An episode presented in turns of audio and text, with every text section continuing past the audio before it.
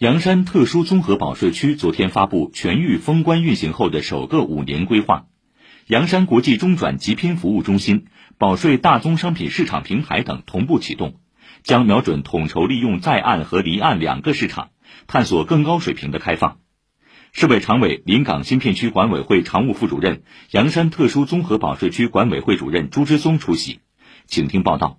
上海自贸试验区成立之初便开始探索海运中转集拼，但一直以来没有形成可观的规模。这是因为海运中转的货物必须要报关进入保税区内的海关监管仓库，才能拆箱集拼。这次阳山特殊综合保税区启用的国际中转集拼服务中心就设立在阳山港口岸，这意味着在口岸就能进行拆箱集拼，不用再报关进入保税区内。为此，海关启用了全新的仓单系统，对整个流程进行了简化。上海深水港国际物流有限公司市场部经理顾小俊说：“前期运作后，货物中转集拼的效率有了明显提升。海关在新仓单系统里面只认仓单，通过仓单就可以做简单的核放，通关的效率进一步的提升。前期在运作下来，整个时效上面应该是能够和新加坡、香港这一些国际中转的大港做到不相上下。”大宗商品是阳山特殊综保区的优势产业。这次成立的另一个重要贸易平台——保税大宗商品现货市场平台，就将打造成为集合大宗商品离岸市场、保税市场和完税市场于一体的贸易中心和定价中心。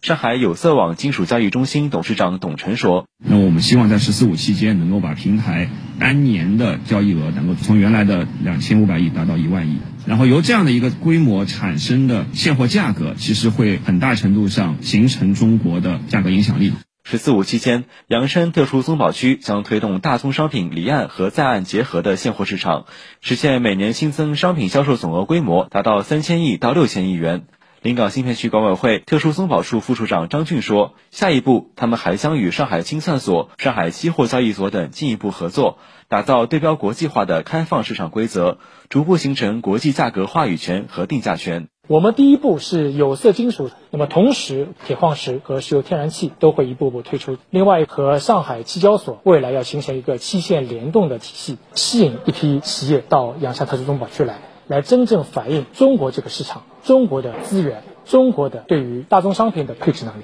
以上由驻临港记者赵红辉报道。学党史，